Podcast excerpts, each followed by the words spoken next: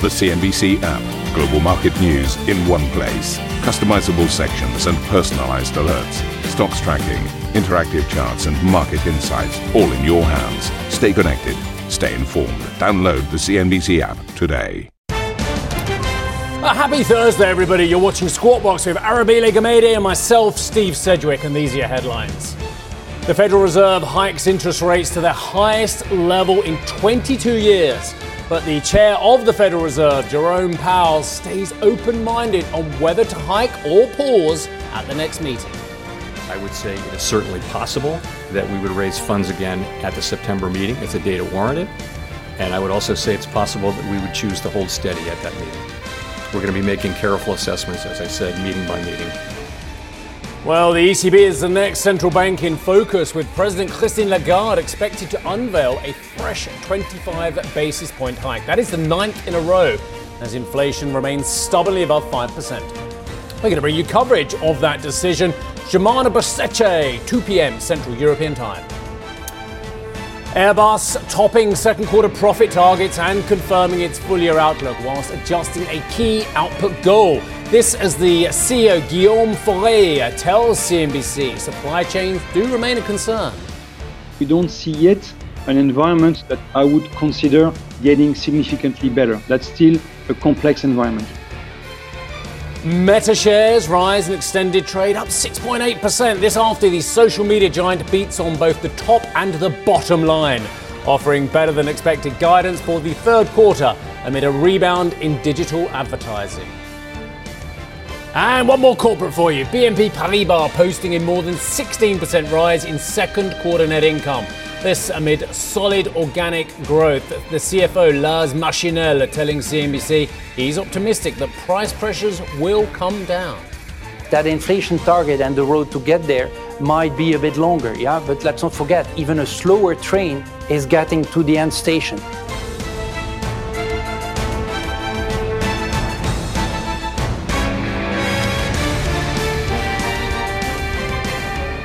It's one of those days that you long for as a news anchor because it is coming at you left, right, and centre. And I tell you what, with the dozen C suite guests we've got today, you will, I guarantee, know more about the business world than you knew uh, before this show started. I promise you that. Uh, the Federal Reserve has resumed its tightening cycle whilst hinting at more hikes to come. The FOMC lifted its overnight funds rate to 5.25 to 5.5%. It is the highest level in 22 years. The CME Fed funds tool is now pricing in just just a 22% chance of a hike in September and a 38% likelihood of a November hike. Well, speaking at the press conference post announcement, Mr. Powell had explained when the Fed might be comfortable in cutting rates. We'd be comfortable cutting rates when we're comfortable cutting rates, and that won't be this year, I don't think. It would be, you know, many people wrote down rate cuts for next year. I think the median was several for next year. And that's just going to be a judgment that we have to make then, a full year from now. And it, it'll be about how confident we are that inflation is, in fact, coming down to our 2% goal. Uh, let, us get out to Arabile. Arabile, I was pretty confident the market knew what it was going to get from the Federal Reserve this time. And from the price action, it appears so. Good morning, Yeah, it certainly does appear so, right? It's a fairly mixed session that we pretty much got out of the United States. The Dow Jones perhaps running uh, on its own accord as well, with earnings certainly the key picture. And it is the one, the important one to note. There's the only green here, up a quarter of a percent then in yesterday's trade, because it is the 13th session in a row consecutively that the Dow Jones has gone up. That's the first time it's done this since 1987. That's actually before I was even born. And if it does it for a 14th day, just mash those numbers up. 1897. That would be the last time it's hit a 14 straight session gain in a row. So mixed choppy session uh, across the trading day, but the market is up actually on the week, particularly when one takes a look at the Dow Jones. Very quickly, let's get into the treasuries then. Well, yesterday they fell off actually post that decision by the Fed then in particular when one takes a look even uh, just at the uh, two-year yield, which typically reflects interest rate expectations there. That fell seven basis points overnight then, and now sits at 4.83. Even the 10 year then, even slipping six basis points itself as well overnight, sitting at 3.859 there. Dollar crosses very quickly. Well, there has been weakness uh, in the dollar of late as well, edging low against major currencies. In fact, the dollar index itself is down around a third of a percent So some weakness that we're seeing across the dollar there after the Fed hike. Super duper. Let's get to Jeff Henriksen, who is CEO and founder of Thorpe Abbotts Capital. Jeff, really good to see. Is there a trap being laid here for those bears who have left their money on the sidelines for so long, who've hated this rally, uh, as you were pointing out in your notes as well? A trap for them because actually they're thinking, oh, things are really benign. I need to get on board this momentum rally right at possibly the wrong point. What do you think, sir? Well, you read my note. Yeah, that's that's. Well, I don't. I wouldn't say it's a trap. I think uh, the way that we look at it I think a lot of bears have been very wrong uh, this year, and uh, they continue to be wrong. They continue to be underinvested, and so the way we look at it, there's a lot of money that is, as I said today to my uh, to the guys I work with, there are a lot of folks that are going to have to do a lot of buying if they want to keep up with their benchmarks, and so I think a lot of that buying still has to happen. So. Um, you know, we're, we're in the bullish camp, and and I think as the uh, the soft landing narrative, the probability of that kind of grows uh, you're going to see more folks have to buy. And I think that uh, sets up well for the back half of the year. Well, the good news is they never make benchmark anyway. Um, certainly the, the, uh, the, most fund managers, so they'll just be performing to type, won't they, Jeff? Let's be brutally honest about it. But in terms of this Absolutely. trap, let's go into it in a little bit more detail because you're pointing out something that I've, I feel quite passionately about, and that is the amount of debt that needs to be rolled over at some of the highest mm-hmm. funding levels we've seen in years, not only in the corporate world but also in government world as well. Surely that creates enormous problem at some stage. Well, so there's one way to look at it, which is it can create problems. I, you know, I kind of take a different view, and the different view is that um, central banks, and since we're talking about the Fed, I'll stick there. They know this, and they're going to have to, um, you know, by hook or by crook, keep their balance sheet at a level that will satiate uh, the liquidity, you know, necessary uh, for all that refinancing. And so, you know, I think that sets up really well for risk assets. I mean, I know there are a lot of macroeconomic mavens that are looking at 50 years of history and trying to apply it to this environment and they're confused as to why markets are doing what they're doing. And i think this is just such a radically different environment both because of the pandemic but just because where central banks balance sheets are kind of vis-a-vis this massive refinancing need that, that exists. And so i think that actually in a, in a weird way if you look at it is a, is a bullish thing. If you think that the central banks are going to do what they need to do and ensure that uh, that liquidity uh, remains adequate. Oh, I like your new acronym, MEMs, Macroeconomic Mavens. Uh, look, um, in terms of the breadth of this rally, and it's something everyone's been bemoaning, we've been bemoaning. Mm-hmm. It's the seven stocks, the eight stocks, the ten stocks, and the rest has been left behind. Even the FT right. today's got a, a new piece about US equities. Investors shunning US consumer stocks over recession fears. Any chance that this rally that we've seen is going to get a bit more breadth, or they're just going to focus on those key names? Well, I think you've already seen the breadth improve, and I think it'll continue to improve. And one of the metrics that that our firm follows um, very closely is a is a valuation gap, kind of between the cheapest ten percent of the market and the most expensive ten percent of the market. And that valuation gap uh, is still at extraordinarily high levels, uh, which to us indicates there's a lot of uh, demand for certainty out there. And if you want certainty, you own Microsoft, you own Apple, you own these types of names. But I think as the narrative that the you know the economy is not going into some you know spiral uh, kind of continues to get get played out in the market i think the breadth will widen and i think that gap will shrink. And today by the way if you look at how the russell 2000 performed relative to the s&p i, I think that you know speaks volumes. And then your colleague mentioned just how well the dow has done uh, in this recent run. So i think you're seeing that breadth start to improve and i think it will uh, if we're right, it'll continue to improve. So I would not want to be getting along the the, the seven leaders, I'd want to look for more uh, economically sensitive names. All right, Jeff, I'll, I'll, go against you on this one just gently here. The, the 490 isn't cheap. And this is my point. It's cheaper. I agree with you. It's not trading at 20 times plus or 30 times the average of the key tech names. It's trading around 15 times the last time I looked, which, okay, it's cheaper, but it's not cheap historically. It's certainly not cheap if you think we're going into some form of mild recession. Well, I mean, I you know I don't want to get myself trouble here on TV, but I really think that market multiples are kind of a meaningless thing. I think that the shift to passive investing has had such a distortive effect, uh, a mean expansion effect, if you will, on multiples that you know looking at absolute multiples, uh, I, I, think can can lead you astray. I, I I think that one, a lot of companies, the multiples not reflecting. Um, you know, the, they do a lot of investing through their P and L, which kind of fouls up what a multiple even means. But two, uh, you know, we're still in an environment where, you know, the Fed's balance sheet is, you know, something like seven or eight trillion, whatever it is. That is going to push multiples up. And so I think if you're looking historically and saying, well, it should trade at 15 and, and 12 would be cheap, you know, I think you could just end up sitting in cash for a very long time and and watch the market pass you by. Now, granted, I know that people say might say that I'm, you know, dancing to a tune on the deck of the Titanic, but I think maybe a more apt analogy would be I'm listening to the Beatles and Ed Sullivan Theater, and all the Bears are like the old guys that are, you know, saying the music's too loud and these guys need to get a haircut. So, you know, I think it's what camp you're in.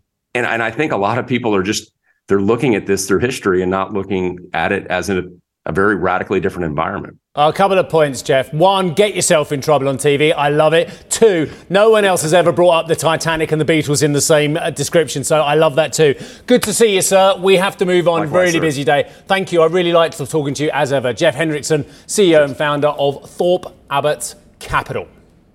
A 25 basis point rate hike is widely expected from the ECB today, with traders eyeing Christine Lagarde's press conference this afternoon to get a hint maybe at what happens next. Eurozone harmonised inflation stuck at 5.5% in June. That is down from May, but core inflation increased in the period to 5.4%, leaving an uncertain path for the central bank as PMI indicators show the first signs of an economic contraction.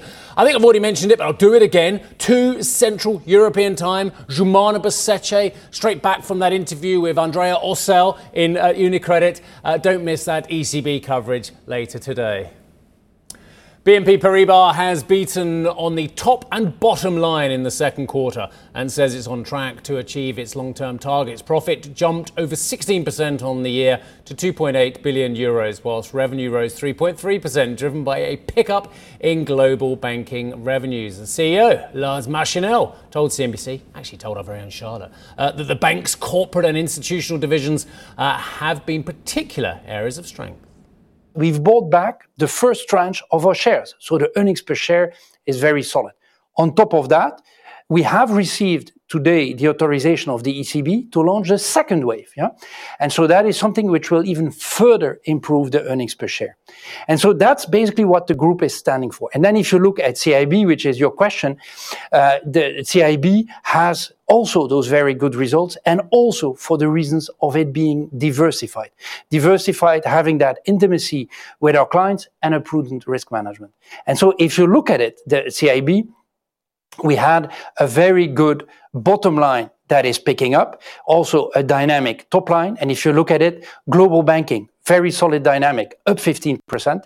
And global markets continues to gain market share despite uh, uh, a less favorable environment for the moment.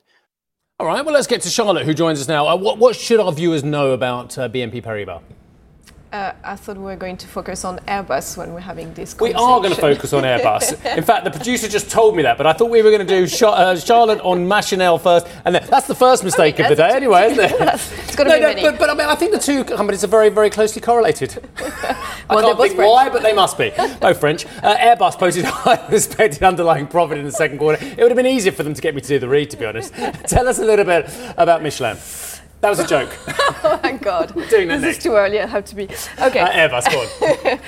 um, well, the results were better than expected at Airbus. Adjusted EBIT up 34% to 1.84 billion euros. But of course, this result came off the back of these mega orders that we saw at the Paris Air Show. Those 500 ordered by Indigo, 250 by Air India. So it's one of those companies where the demand is there. Certainly, the rebound post-COVID is very much there. They have a backlog uh, uh order of just under 8,000 planes. So the demand is there for them. It's actually the issue is getting the planes out fast enough to meet that demand. And they, they still talk about a complex operating environment, of course, still a supply chain issue and hiring being an issue. And uh, investors wanted to focus very much on the ramp up production of the A320. Of course, this is the bestseller plane. They produce about 45 of them a month at the moment. Their target to hit 75 by the end of 20 uh, of 26, so 75 planes a month. They had an intermediary target of 65 a month by the end of 24, but they have removed that intermediary target uh, in the communique yesterday. So I had a chance to catch up with Guillaume Faury, the CEO of Airbus, and I asked him why they removed that intermediary target for production of the A320. We continue indeed to be in an environment that is complex for us and for the uh, suppliers themselves, uh, with uh, continued inflation, uh, interest rates that weigh on the ones who have uh, more weak balance sheets. Uh, we also see the difficulties to recruit, to hire people, uh, to retain people, and not mentioning the uh, challenges on the uh, supply of raw materials. So that's that's the background. Now, this being said, we continue to be paced by uh, some few critical suppliers. The good news is they stick to what we call their recovery plans. They deliver on their plans, but that's still the pacing element of the production. So that's why we've been able to confirm the guidance. That's from that perspective a better situation than last year, but we don't see yet an environment that I would consider getting significantly better. That's still a complex environment well, kind of sticking to the issue of, of your suppliers, of course, there's some those engine issues uh, from Pratt and Whitney. You mentioned already at, at Le Bourget that uh, the deliveries were strained of those engines. I make about half of your A320 uh, engines, and of course, there was the issues announced earlier this week by RTX that they're recalling or they have to do some inspection of some of these engines. So, can you tell us? Are these issues impacting uh, your production and your deliveries and how you talk with RTX and some of your uh, clients as well? Hmm. Well, the situation is uh, challenging uh, with uh, the GTF engine for the A320 family. Um, there are two uh, main topics that um, we have to deal with. The one that was already existing before and that has been managed now for a couple of quarters is the durability um, of the GTF that is insufficient, and that leads to aircraft on ground in the fleet uh, because of uh, difficulties to get spare engines or spare parts on time. Uh, and that's where we've been working with uh, Pratt and Whitney to find the best balance between engines coming to Airbus for new planes and parts and engines going to the to the to the fleet to support the airlines um, um, and the fleet of the airlines. That was Guillaume Faury, the CEO of Airbus, speaking of those supply chain issues and those engine issues that they're facing with the A320. But they're maintaining their target for this year of 720 planes to be delivered this year. They already delivered 316, so it'll be a big backloader this year, but it's often the case. And they adjusted EBIT of 6 billion euros and maintain all these targets. Super duper. Any more random stocks you want me to just surprise just you on? Throw them away. Uh, Nestle, any thoughts? there you go. uh, lovely. Thank you very much. I'll see you later on. You've been working very, very hard. I know that. So thank you so much indeed. I know it's not easy covering all this, doing the interviews at night and then coming in early so thank you. Um, Nestle is the one I want to talk about because we had Unilever uh, as the canapé, the hors d'oeuvre yesterday as well. Now we've got the main event. Good numbers from Unilever. They set the uh, stall out for their big arrival. And Nestle, well, they look like they've done very, very well. Look at this. First half organic growth. Bear in mind, over at Unilever, we had a 7.9% figure, 8.7% over at Nestle. The company consensus was 8.1%. Volumes declined by 0.8%, but on pricing, it looks like it's pretty strong, up 9.5% as opposed to expectations previously of 8.7%. They're not getting too carried away, though. They're now saying uh, growth, organic growth, still at the top end, will be 8% this year, but they've upped the bottom end of that range from 6 to 8% up to 7 to 8%. The EBIT margin outlook is unchanged. And of course, margins are absolutely pivotal uh, for this sector at the moment, given the fact that uh, there is a lot of pressure uh, from the raw material costs and how much they can pass on. I will just say the shares sit in the middle of the pack, trading at 20 times forward. Okie dokie. Uh, still to come on this show, buckle up. It's going to be a busy three hours. We've just brought you BNP Paribas, uh, Airbus as well, and the Nestle numbers, but we're far from done. Earnings season is in full swing. We're going to be hearing from Shell, Roche, Barclays, Mercedes Benz, Volkswagen, and many, many more. Stay tuned.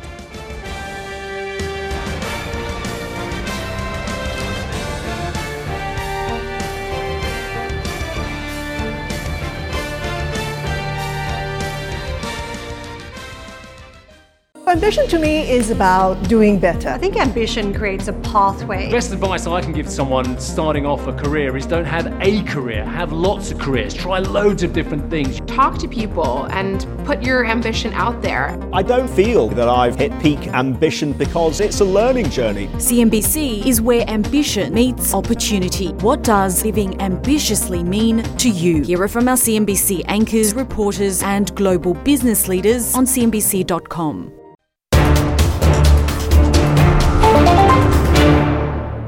Uh, Michelin has raised its full year core profit and free cash flow forecasts amid higher prices. Net profit jumped 45% in the first half to 1.2 billion euros.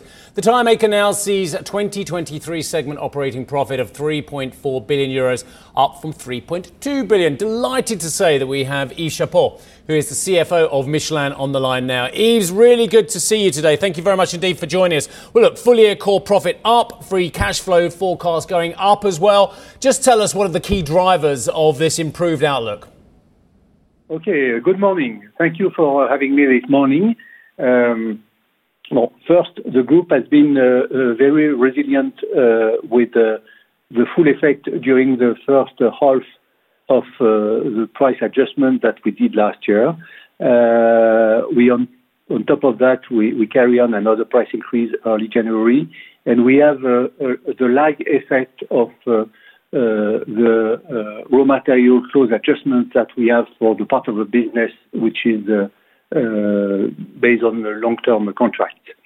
Um, on top of that, we have been managing pretty well our cost and our SG&A, and we have a positive contribution from our non-tire activities, Solutions Composite Polymers, Uh, for for the semesters.